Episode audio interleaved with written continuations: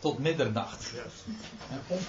En niemand zit er in het venster, dus. eh, en trouwens, als ze dat wel zitten, dan maakt het nog niet uit. Niet uitvalt. Ja.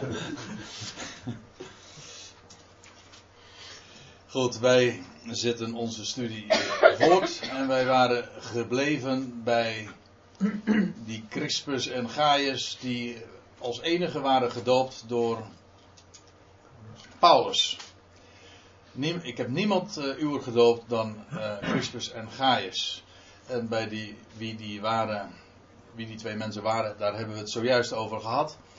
En dan zegt Paulus, eh, dan noemt hij nog een naam. Ook heb ik nog het gezin van Stefanus gedoopt. Het is alsof hij die naam nu te binnen schiet. En dan eh, noemt hij hem. Hij zegt ook heb ik nog eh, het, gezin, eh, het, het gezin, of eigenlijk staat er het huis van Stefanus gedoopt. Het huis is inderdaad het, dus het, het gezin. Het huisgezin. Die Stefanus, dat is ook wel even aardig om daar nog even op in te zoomen. Want wat lezen we over hem? En dan ga ik naar 1 Korinthe 16, dus het einde van de brief. 1 Korinthe 16, vers 15. Nog een verzoek, broeders. En ik had bij de voorlezing van die eerste verse al even beloofd dat ik wellicht nog zou terugkomen op dat woordje eh, vermanen. Dat aanmoedigen. Nou, ik heb u de vorige keer al het een en ander daarover verteld. En ik heb toen gezegd van ja, dat woord eh, wat daar gebruikt wordt voor par, parakaleo. Hè, dat is vermanen. Althans, nee, dat wordt vertaald meestal met vermanen, soms met eh, ja, versterken, maar ook met eh, vertroosten. Ja, vertroosten ook. Dus dat is tegen, twee hele tegengestelde betekenissen. En dat is discordant dus. Hè. Dat is niet eensluidend. Maar uh, hier, dat is heel grappig, uh, vind ik zelf, uh, komen, we, komen we dat woord ook nog een keer tegen. Namelijk hier. Ook weer parakaleo. Ik, maar hier wordt het vertaald met verzoeken. Ik verzoek u broeders. Maar ook hier is het de betekenis van aanmoedigen. Ik moedig u aan broeders. Of nog, nee, of, of nog een aanmoediging broeders. Uh, letterlijk dus, maar daar hadden we het al over, uh, is het er naast roepen. Para naast kaleo roepen. Nou ja, uh, dat even terzijde, maar goed. Nog, nog een aanmoediging, broeders. jullie weten, jullie zijn er vertrouwd mee, dat het huis van Stefanus, hier wordt ook weer het huis genoemd. Niet alleen dus de heer des huizes, de man, uh, wordt genoemd, maar ook zijn hele gezin was daarbij betrokken. En dan staat er dat het een eersteling van Agaïe is. En die eersteling, dat is dus het huis. Dus niet alleen Stefanus, maar zijn hele huis. Dat vind je trouwens heel vaak in de, ook in het boek Handelingen, dat iemand gelooft met heel zijn huis. En de, dan wordt er gezegd dat het een eersteling van Agaïe is. Dus hij, dat huis van Stefanus was gewoon de eerste vrucht, zeg maar, of de eerste product van, van de oogst. Als ik het zo mag zeggen. En dat zij zich, dat is dan nog iets wat je daarvan van hen leest. Ze zijn, ze zijn een eersteling en bovendien, ze hebben zich ten dienste van de heiligen gesteld.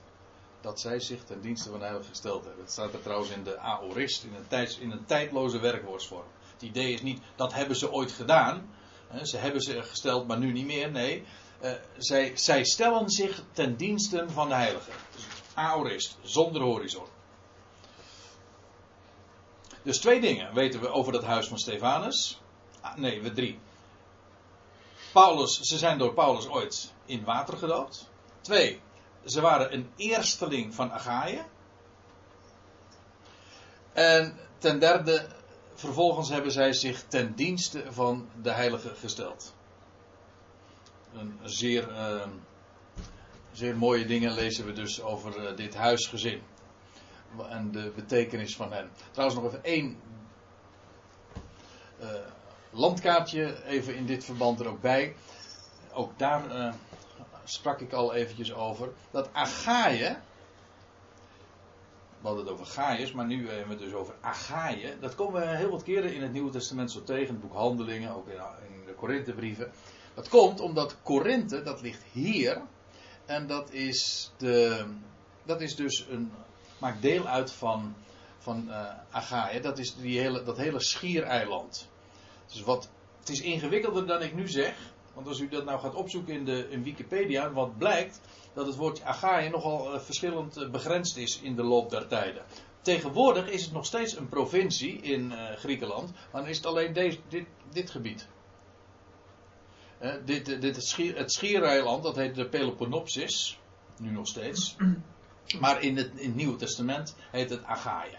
Dus dat is de, waarschijnlijk de hele streek, het hele schiereiland. Makkelijk te onthouden. Hoewel, zoals gezegd, eh, in de loop der tijden de begrenzing nogal eh, is eh, veranderd en verschillend is. En hier, ik had het al over, Macedonië, dat is hier. Het kan, zijn dat het alleen dit gedeelte is, daar blijf ik even vanaf. Of dat het nog iets wijder is, maar in ieder geval hier. Dat is Macedonië. Kreta en dan hier de vele Griekse eilanden. Akkoord. Nou, dus uh, dat weten we van, uh, van dat huis van Stefanus, van Stefanus. Dat was een eersteling van Agaïe. En zegt Paulus, verder weet ik niet dat ik nog iemand gedoopt heb. Hij heeft er dus een paar namen nu genoemd. En dat zegt, voor de rest weet ik niet dat ik ooit iemand gedoopt heb. En dat niet alleen. Paulus was daar dus helemaal niet actief in betrokken. Maar bovendien, hij was zelfs dankbaar dat hij niemand, gevangen, uh, niemand gedoopt had. En daar gaat hij nu vervolgens ook uitleggen. Want zegt hij, want Christus heeft mij niet gezonden om te dopen.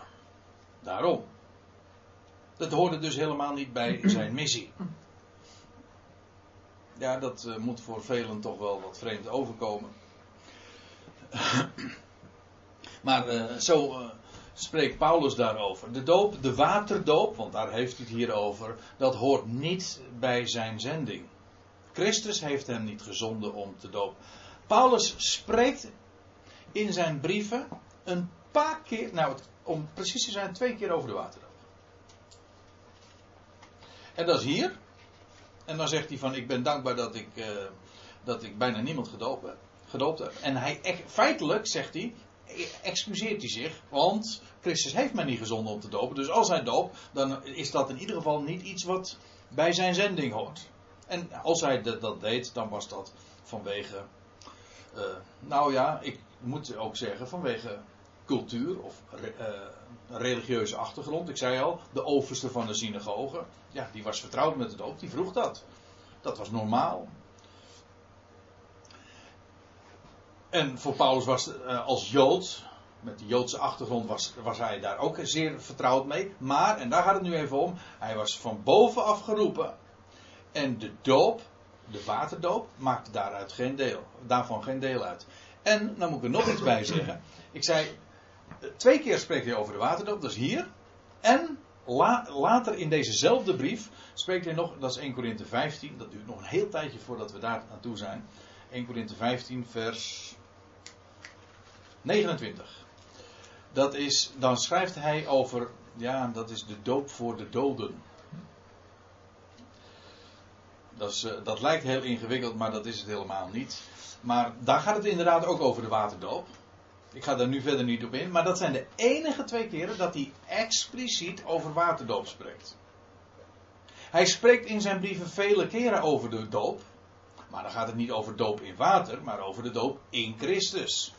Wij allen die in Christus Jezus gedoopt zijn. Trouwens, Paulus zegt later, in ook in deze brief, in 1 Korinthe 12, vers 13, dat wij allen zijn in, tot in één lichaam, nee, wij zijn allen zijn tot eh, in één geest, ik moet goed citeren, wij allen zijn in één geest tot in één lichaam gedoopt. Dat is geen doop in water, dat is een doop in geest. Nou, of een doop in Christus, in het lichaam van Christus. Dat wil zeggen, we zijn toegevoegd aan of ondergedompeld in dat lichaam van Christus. Dat is een geestelijke zaak. En in, die, in dat verband spreekt Paulus wel vaak over doop. In Efeze 4 zegt hij: één God, één, één God en Vader. één Here, één lichaam, één geest, één doop. Als hij het over die ene doop heeft, dan gaat het niet over een doop in water. Dat maakte niet eens deel uit van zijn missie. Dat speelde geen rol. Als hij het al deed, dan, deed, dan had hij daar zo zijn motieven voor. De Joden een Jood, de Grieken een Griek. Maar het maakte geen deel uit van zijn missie. Waar het om ging, is die ene doop, namelijk in Christus, in geest. En als ik u, uh, als het mij vraagt, en ik, wil, ik kan het makkelijk uh, bewijzen ook. De christelijke doop is geen doop in water. En dat, uh, dat is uh, geen uitvinding van mij. Dat wist Johannes de Doper zelf ook al te vertellen. En, en het wordt en in Matthäus, en in Marcus, en in Lucas, en in Johannes, en ook nog een keertje in Handelingen verteld. Dat Johannes heel uitdrukkelijk, als hij doopt, zegt. Dat was op zich al heel bijzonder, want de manier waarop Johannes doopte, vandaar ook dat, het, dat hij de naam had, Johannes de Doper, dat kenden ze helemaal niet. Mensen in het Jodendom doopte men zichzelf. Johannes had een heel eh, bijzondere bediening, namelijk hij doopte anderen. Dat was de doop van Johannes. Dus dat, dat uh, hij doopte een ander. Maar dan zegt hij, als hij dan actief is daar bij de Jordaan en daar predikt aan het huis van Israël. Dan zegt hij, ik doop u met water of in water. Na mij komt hij die u niet doopt in water, maar doopt, ik citeer nu vrij, maar uh, het staat op verschillende manieren weergegeven. Maar na mij komt hij die doopt in geest. Dat wil zeggen, Johannes de doop. Ze zijn beide dopers dus. Johannes is de doper. Maar na hem, de Messias. Degene die een half jaar later geboren was, weet u wel. Waar we het in de pauze even over hadden. Na mij komt iemand die doopt ook. Maar niet in water, maar in geest. En in vuur. Maar dat is nog weer een, dat is nog weer een verhaal apart. Maar in geest. Dus wat is nou de, de doop van Johannes? Is een waterdoop. De doop van Christus, de christelijke doop, wat is dat? Een waterdoop? Nee, natuurlijk niet. Ja, ik zeg natuurlijk niet. Uh, dat zal niet iedereen. Uh, ja, ik denk dat het vreemd in, de, in, in christelijke oren is om dat zo te horen. De christelijke doop, dat is toch water? Dat nou met een paar druppels is, of inderdaad uh, onderdompeling, daar gaat het even niet om. Maar de christelijke doop is geen doop in water, het is een doop in geest. Dat is die ene doop waar Paulus altijd de nadruk op legt en onderstreept. Een doop in Christus. En op het moment dat een mens gelooft, wordt hij het evangelie gelooft, wordt hij verzegeld met de geest en ontvangt hij de geest. En in één geest wordt hij in, tot in één lichaam gedoopt. Maar op een eh, later eh, tijdstip, als we in 1 Korinthe 12 zijn gearriveerd, zullen we daar nog wel eens over hebben. Maar goed, het is toch wel even goed om dit uh, duidelijk gesteld te hebben. Paulus laat er geen misverstand over bestaan. En ik, het is heel opmerkelijk dat de enige keer, in de enige brief waarin Paulus schrijft over waterdoop, dat hij zegt: Ik ben dankbaar dat ik niemand gedoopt heb, of bijna niemand gedoopt heb. En dat hij heel uitdrukkelijk zegt dat het niet tot zijn zending, zijn missie behoort.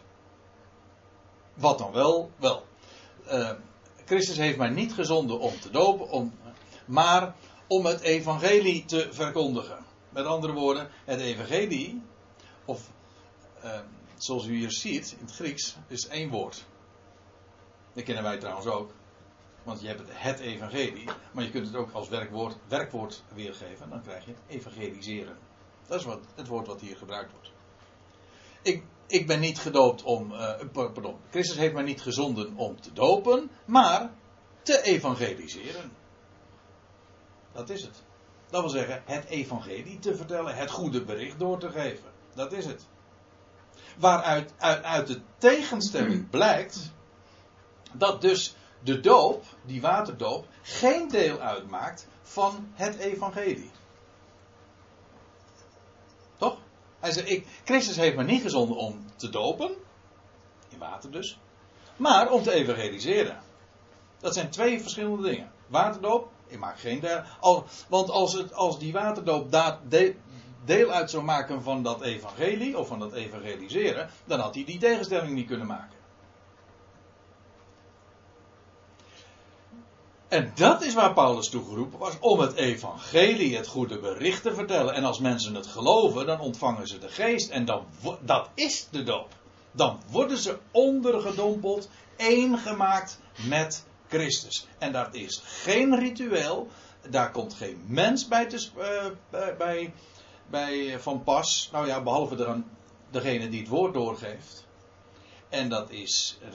Uh, en evenmin komt daar een druppel water of een badwater bij kijken.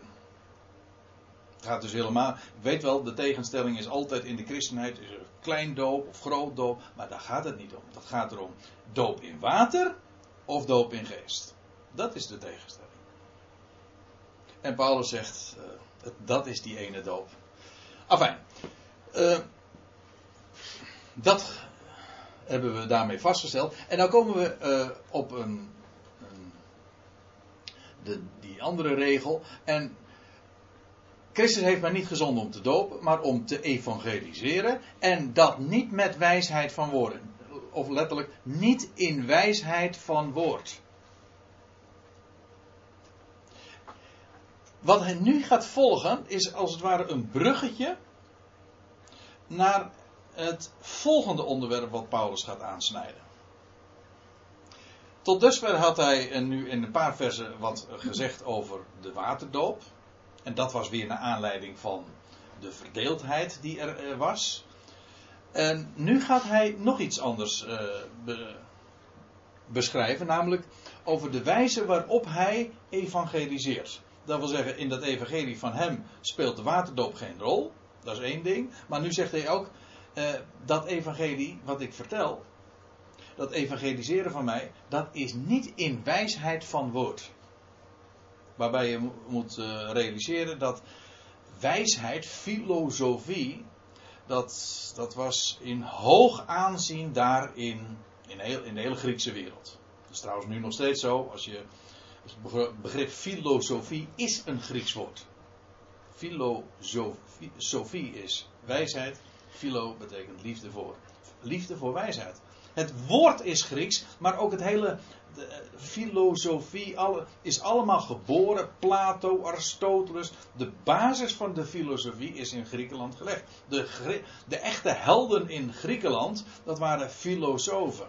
Zoals de helden van de Romeinen, dat waren strategen en, en, en veldheren. Maar de, de, de helden van, van de Grieken, dat waren filosofen.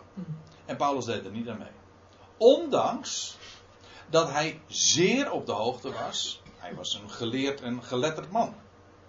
En met grootste gemak citeert hij ook filosofen. Daar lag het niet aan. Maar Paulus zegt: Ik doe daar niet aan mee. Niet, dat evangelie wat ik vertel, dat is niet in wijsheid van woorden. En uh, hij gaat ook toelichten waarom niet. Uh, trouwens, dat doet hij feitelijk hier al. Waarom niet? Om niet het kruis van Christus tot een holle klank te maken om in de Statenvertaling, als ik me goed herinner, staat er om dat niet uh, te verijdelen. Ja, hè? Te verijdelen, ja. ja. te verijdelen. Maar dat betekent eigenlijk, dat is afgeleid van een woord dat betekent leegmaken. Le ja, maar goed, dat is uh, zodat het begrip holle klank heel dichtbij daar in de buurt komt. Want een holle klank, dat is leeg. Dat heeft, heeft dus alleen maar vorm, maar het zit niks in. Nou, hij zegt om niet te, dat ik niet zou verijdelen het kruis van de Christus. Hier heb je ook weer de Christus. De Mashiach. De gezalfde. Met andere woorden, als hij, dat is wat hij hier al zegt. Paulus evangeliseert niet in wijze, niet, niet met filosofie, Sophia, Ehm, Paulus evangeliseert niet, met, eh, niet in wijsheid van woorden. En waarom deed hij dat? Hij zegt, om, als ik dat zou doen, dan zou ik het, eh, het, het kruis van de Christus uh, verijdelen. Dat wil zeggen tot een lege klank maken. Goed. Nou, dat is een mooi gelegen. Even een glaasje water nog.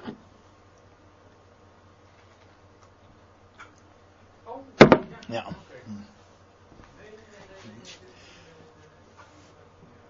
We gaan verder naar dat 18e vers. Want Paulus gaat dit toelichten. Hè? Hij had gesproken over wijsheid, dat staat tegenover dat kruis van Christus. Nou, laat ik, dan, dan moeten we eens even goed op inzoomen. Waarom? Omdat Paulus dat nu in een heel aantal versen gaat toelichten. En betogen. Waarom? Want, zegt hij, het woord van het, het woord des kruises, letterlijk, het woord van het kruis. Het woord van het kruis. Eerst even dat woord kruis. Dat woord kruis, dat is, dat is het Griekse woord stauros. Stauros betekent eigenlijk gewoon een, iets wat rechtop staat. Een paal. Dat is stauros. En u hebt dat uh, wellicht eens een keertje gehoord ook van uh, Jehovah's getuigen. Die dat uh, heel erg sterk accentueren.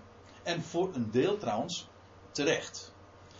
Namelijk, die zeggen van dat woord kruis, die, in de nieuwe wereldvertaling, de vertaling van die hoofdgetuigen, spreken niet van een kruis, maar van een paal. Het is wat vreemd, klinkt, het klinkt wat vreemd, maar eh, ik kan er, eh, er is geen natte vinger op te leggen. Dat wil zeggen, gewoon puur vertaaltechnisch gezien, een kruis is gewoon inderdaad een paal. Als je dat, dit is ook een plaatje van, uit een van die tijdschriften van hoofdgetuigen, uh, dat van het kruis, dat hangt Jezus niet aan een kruis, maar aan, gewoon aan een, aan een paal. Dus ja. Wat trouwens nog maar de vraag is hoor. Want inderdaad, dit woord, stauros, betekent een paal. Maar dat kan ook wel degelijk met een dwarsbalk zijn. Dan blijft het namelijk nog steeds een paal. Ook al heeft het een dwarsbalk.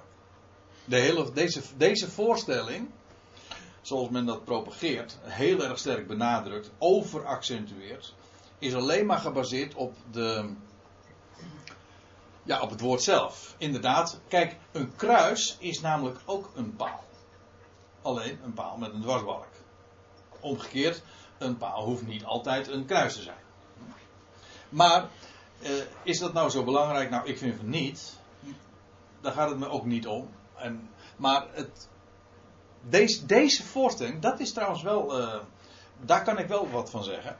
Deze voorstelling dat Jezus uh, zo gekruisigd zou zijn, zo met de handen, die, die, klopt in elk geval niet, want we lezen in het Johannes-evangelie over de nagels in zijn handen. Niet over, niet zoals als hij, als hij zo gekruisigd zou zijn, dan zou het één nagel zijn, hè, één spijker. Dat staat er niet. Er staat de nagels. En juist dat wijst op een dwarsbalk. Trouwens, daar zijn nog andere redenen ook voor. Waarom er wel degelijk ook sprake zou zijn van een dwarsbalk. Dat is namelijk precies dat wat Jezus gedragen heeft op weg naar Golgotha. Niet de paal zelf, maar de. Ja, ik ben even het woord kwijt. Het heeft een mooi Grieks woord. Nou ja, hoe dat heette. Maar in elk geval uh, dat hij inderdaad die dwarsbalk gedragen heeft. Maar waar het om gaat is, want dit is, nou ja, ik, wijs hier eventjes voor de volledigheid op, maar waar het natuurlijk uh, het punt is, het kruis dat was de meest pijnlijke, afschuwelijke, maar ook de meest smadelijke vorm van executie die er bestaat. Het is, uh, ik heb ooit eens een keertje een en ander van uh, professor Smalhout gelezen. Die daar een boek over heeft geschreven. Ik heb het boek zelf niet in zijn geheel gelezen. Maar die beschrijft als medicus over wat uh, de kruisdood betekent. Gewoon van, puur vanuit medisch oogpunt wat er dan allemaal met het lichaam gebeurt. En hoe, uh, welke pijnen zich voltrekken. Dat is onbeschrijfelijk. Het is de meest afschuwelijke vorm van executie die er in de loop der tijden bestaan heeft. Dat is het kruis. Nou, maar ook, uh, ja, het was de meest afschuwelijke vorm van, van vonnis. En van, maar dat is het woord wat Paulus gesproken. Het woord van het kruis. En dat woord van het kruis, dat wijst op de wij. Het gaat dus niet over de dood van Christus. Het gaat veel verder. Het gaat over de manier waarop hij gestorven is. Ik kom er straks nog even op terug. Eerst nog eventjes verder. Uh, het woord van het kruis is wel voor hen die verloren gaan een dwaasheid. Voor hen die verloren gaan. Voor, u ziet, dat trouwens, dat blijkt ook al in de, in de vertaling, maar ook, u, dat klopt ook. Die verloren gaan, dat is tegenwoordige tijd. Niet die verloren zullen gaan, nee, want u weet, ja, we hebben allemaal, uh, of de meeste van ons denk ik zo, deze achtergrond. Het idee bij verloren gaan. Uh, laten we. Nou, ik maak me sterk dat verreweg de meeste mensen in eerste instantie, als ze het woord horen, denken meteen aan de hel of de eeuwige verdoemenis. Dan ga je verloren. Iets wat in de toekomst gebeurt. Maar dat is totaal niet het Bijbels idee. Dat, ook heel, dat is heel gemakkelijk aan te tonen. In de eerste plaats, het staat in de tegenwoordige tijd. Het gaat niet over degene die verloren zullen gaan. Nee, ze, gaan, ze zijn bezig verloren te gaan.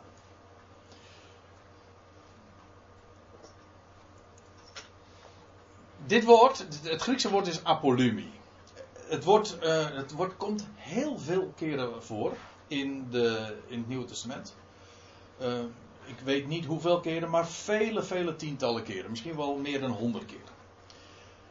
En één voor, het wordt vertaald met verderven, met, maar ook uh, met omkomen. Hier heb, je, heb ik een voorbeeld afgebeeld, Hebreeën 11, vers 31. Dan lees je: Door het geloof is Ragab, de hoer, niet met de ongehoorzame, Jericho dus, omgekomen, daar zij de verspieders met vrede had opgenomen. Hier wordt ditzelfde Griekse woord vertaald met omkomen. Heeft niets te maken met een eeuwige verdoemenis. Die begrippen moet je heel. Ja, het valt niet mee als je daarmee groot geworden bent. Maar dat heeft niets met het Bijbelse begrip te maken. Het is omkomen. Heeft niet met het lot in de eeuwigheid te maken. Trouwens, dat is sowieso uitgesloten. Want één ding eh, moet duidelijk zijn dat als je. Lees maar, lees maar eens terug in de Bijbel. Alles wat verloren gaat. wordt weer gevonden. Dat is. Als hij het vindt. Hè? Eén keer staat. En als hij het vindt. Dan wordt het een beetje. Ja, ik weet niet wat staat. Uh, ja, als hij het vindt. In de, dat is volgens mij uh, in, in, uh, in Lucas 15. Bij dat schaap. Ja, misschien in Matthäus, ik weet niet zeker. Maar okay. een van de twee keer nou, je zou staat er niet zeker bij. Oké, okay. maar... maar... voor zover er iets over verteld wordt, over het lot, dan is eigenlijk is het zo dat de gelijkenissen in Lucas 15 van de verloren schaap, van het verloren penning, van de verloren zoon, het he, de clue van al die gelijkenissen is: er is iets verloren. En voor wie is dat uh, een verlies? wij, denk, wij denken nooit in die termen. Of wij, ik bedoel nu weer eventjes van traditioneel christelijk. Als verloren gaan, oh, dat is verschrikkelijk voor, voor dat wat verloren gaat. Dat is juist niet het idee in de Bijbel. Het verlorene, dat suggereert dat er een eigenaar is die iets kwijt is. Als ik mijn horloge verloren ben, of verloren heb, dan, uh, hoe zeg je dat? Uh, verloren heb, dan ben ja. Kwijt. Ben, ja. Ja, maar het gaat maar juist om het woord verloren. Dan, uh, dan is, is dat, is dat zielig voor dat horloge. Nee, dat, ik ben dan iets kwijt. En waar het om gaat, het is mijn belang, ook, of mijn eer, nou in dit geval is dat niet zo aan de orde, maar het is mijn belang, de, eigenaar die iets kwijt is, om het weer te vinden. En dat is ook het, het hele idee, het dragende idee in Lucas 15 die herder die is iets kwijt. En daarom, hij ging het zoeken. Net zo lang tot hij het gevonden had. Dat staat in Lucas 15 vers 4. Hij zocht het verloren totdat hij het gevonden had. Dat is het idee ook bij die vrouw die dat penningje kwijt was. Die het hele huis omkeert. Maar ze wint het. Ze net zo lang zoeken tot ze het gevonden had. En die het gaat ook niet om die verloren zoon. Het gaat om de vader die net zo lang wacht totdat die zoon weer terug is. Die vader was zijn zoon kwijt. Maar het verloren wordt gevonden. En het, het, het geweldige, eigenlijk het evangelie, is de boodschap van een God die het verlorene zoekt en vindt. Ik, misschien mag ik dat, eh, dat wel eens eh, vertellen. Ik heb het wel eens een keertje, eh, vaak in een ander verband geloof ik ook verteld. Maar eh, het staat me de, eh, voor de geest dat jaren geleden, toen stond er een keertje in het blad Visie. Dat is de tweede keer dat de, het blad genoemd wordt. Vanavond, maar de, in het blad Visie stond er een keer een, een artikel van eh dominee van het Veer. En dat ging over ouders die problemen hadden en die verdriet hadden over het feit dat, dat een van hun kinderen of meerdere kinderen eh, het spoor bijster waren geraakt en eh, de bree 14 op waren gegaan. In ieder geval eh, niet de weg van het geloof betra- betra- betraden. En toen had hij boven dat stukje geplaatst en hij zocht, en hij, dat is de herder, zocht het verloren. Dat is dus uit Lucas 15. En de troost, en da- daar ging hij in dat stukje dus eh, wat nader op in. Hij zegt: eh, Beste ouders, beste vader, beste moeder, als je wakker ligt, bedenk dan dit. We hebben een herder die het verlorene zoekt. En dat was dan de troost. En toen. eh, het was op zich een heel mooi stukje, maar je, ik, ik, toen ik het las, toen dacht ik, waarom lees je niet verder? Want hij bleef daarbij van, we hebben een herder die het verlorene zoekt. Ja, maar daar schiet je niet zoveel mee op. Met alleen maar een herder die, die het verlorene zoekt. Waarom heeft, want er staat namelijk, hij zocht het verlorene totdat hij het gevonden had. En ik heb hem toen teruggeschreven. En ik zeg, waarom, waarom citeert u het niet compleet? Want juist dat is de troost. Niet eh, dat we een herder hebben, een herder kennen, een heer, die het verlorene zoekt, dat is geweldig. Maar, het, maar als, als hij het alleen maar zoekt, daar, schiet je niet veel mee op. Nee, hij zoekt het, dat drukt zijn liefde uit. Maar dat het evangelie is, is dat hij het ook in, dat zijn, zijn zoekende liefde succesvol is. Dat wil zeggen dat hij bij machten is om zodanig te zoeken dat hij het ook weer vindt. Dat is evangelie. Alleen maar een zoekende liefde, dat is niet genoeg om het evangelie te laten zijn. Nou, ik heb, ik heb toen het. eh, ik, geloof niet dat ik een al te lang briefje heb geschreven. Ik heb hem alleen de vraag gesteld: waarom, hebt u, waarom citeert u het niet compleet? Weet u welke reactie ik terugkreeg? Hij zegt: eh, Wat u schrijft is mooi, maar zo durf ik dat niet te zeggen. Ja, zo. En dat was heel erg leuk, eh, vond ik, want dat was heel tekenend. Zo durf ik het niet te zeggen. Hij bedoelde da- daarmee te zeggen: eh, Het is natuurlijk wel waar, maar ik mag het niet zeggen. Want als ik het vertel, nou dan, dan breekt de hel los. Zo ongeveer zal het wel zijn, denk ik. Ik durf het niet te zeggen. Terwijl het zo duidelijk, zo evident is. Juist aan, aan aanleiding van het, de passage waaraan hij zeg maar, zijn troost verbond, had hij, had hij gewoon. Had zo direct eh, voor de hand gelegen om, om het compleet te maken. En dat had echt evangelie geweest. Dat durfde hij niet zo te zeggen. Ik, eh, als u die geloven wil, ik, ik, eh, ik heb het bewaard thuis. Dus ik zou het u altijd nog eens een keertje kunnen laten zien. Maar dit, dit- deze ene zin die is me bijgebleven. Dat zeg ik nou niet om dominee van het Veer voor het hoofd te stoten of iets kwalijks over hem te zeggen. Ik wil alleen maar even aangeven hoe geweldig het is om het evangelie. Het evangelie is de boodschap dat het verlorene gevonden wordt. Waarom? Wij kennen één God, de God. En hij zoekt en hij zoekt succesvol totdat hij het gevonden heeft. God raakt, eh, zoals Govers dat geloof ik zei, God heeft geen prullenbak, maar God raakt, eh, hoe zei hij dat nog meer, raakt nooit iets kwijt. Nee, hij maakte het nog iets anders. Nou goed. eh. Maar in ieder geval, eh, dat is het duidelijk. Die, eh, dat, dat verlorene dat wordt gevonden en dat is zo geweldig. En iedereen begrijpt dat dat evangelie is. Goed. Nou, dus uh, als we het over dat verloren gaan, dat is helemaal niet het, het idee. Is, heel heeft niets te maken met eeuwige verdoemenis. Integendeel, het evangelie begint juist daar dat het verlorene gevonden wordt.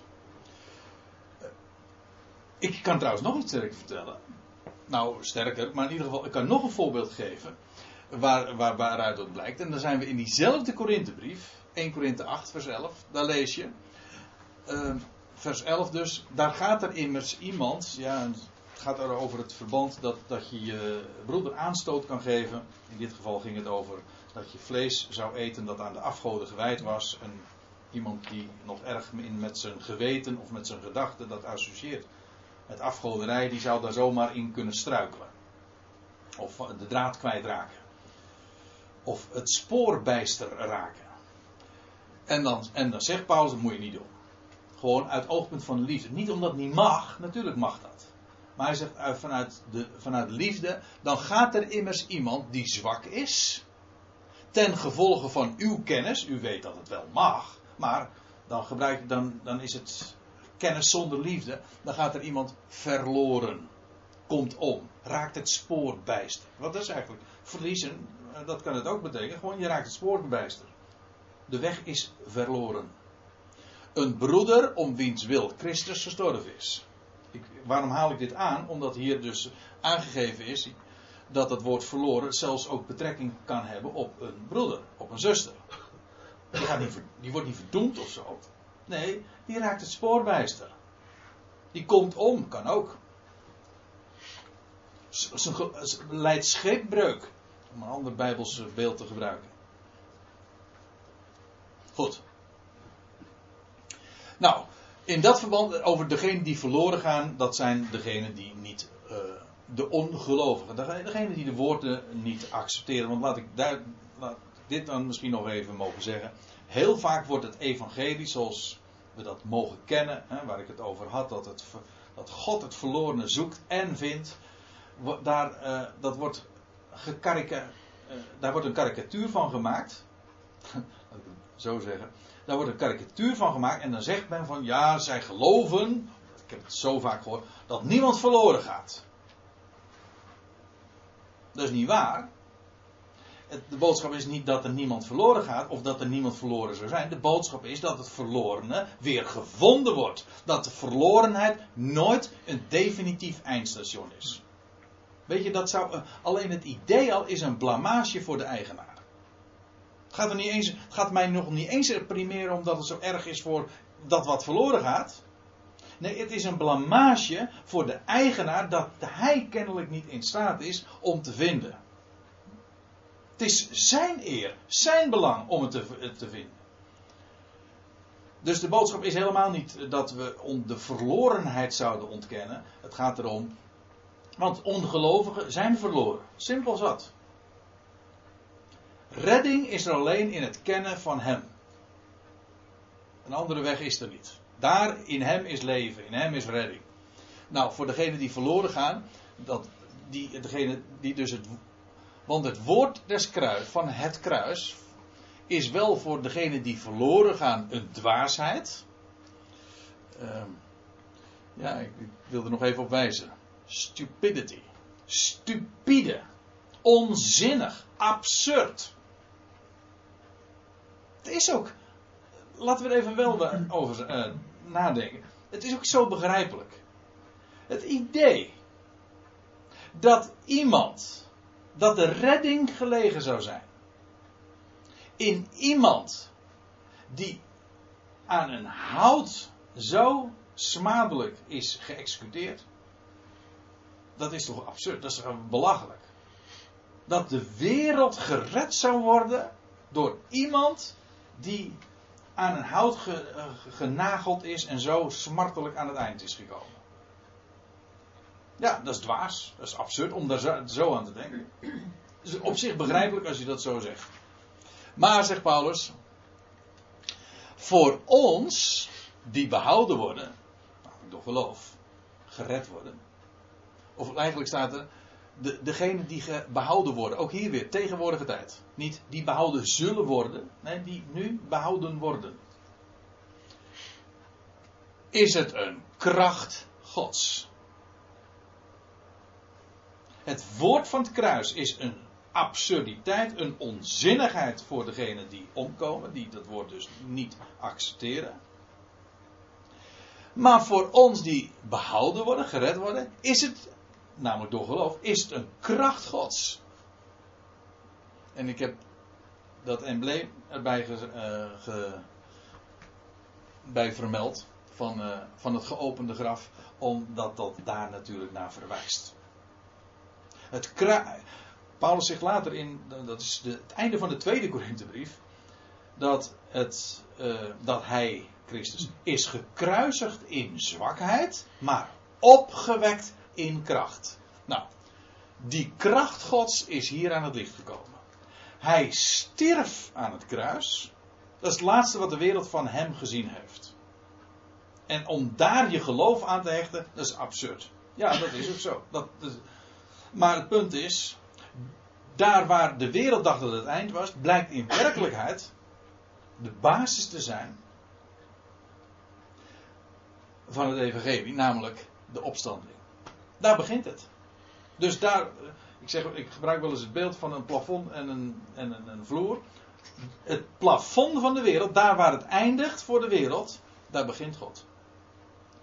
Want dat kruis, dat was wat de mens, wat de wereld van niet alleen maar er als laatste gezien heeft van Jezus, dat is een kruis, maar ook dat wat de wereld over had voor Jezus, dat was een kruis.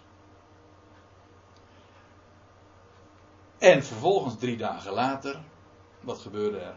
Toen werd juist in die gekruisigde Christus de kracht Gods, de dynamis, hè, de kracht van God geopenbaard. Ik wil een paar voorbeelden daarvan geven hoe dat iedere keer, ook in het boek Handelingen, centraal staat in de evangelieprediking. Dat bij Petrus, maar later ook bij Paulus, iedere keer weer opnieuw. Daar lees je, ik, nou laat ik het voor, laat ik het eh, eerst eens eventjes voorlezen uit Handelingen 2. Dat is de eerste keer dat het evangelie door Petrus daar op het Tempelplein op de Pinksterdag verteld wordt. Oei. Eh, nog, nog even, eh, ik wil even dit eh, af- afmaken. Deze, daar zegt hij, deze Jezus, daar over hem gaat het, naar de bepaalde raad en voorkennis van God uitgeleverd. Dat wil zeggen aan Pilatus en de Romeinse machthebbers.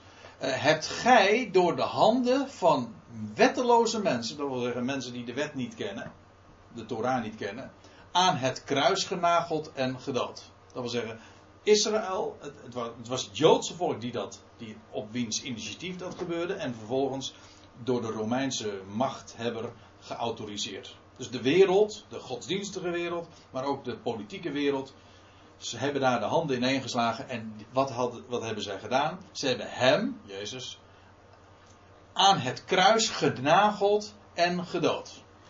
Nou, dat is wat de, wat de mens deed. En dan staat er vervolgens, God evenwel heeft hem opgewekt, want hij verbrak de weeën van de dood, nadien het niet mogelijk was dat hij door hem vast, door hem, dat wil zeggen de, de dood, werd vastgehouden.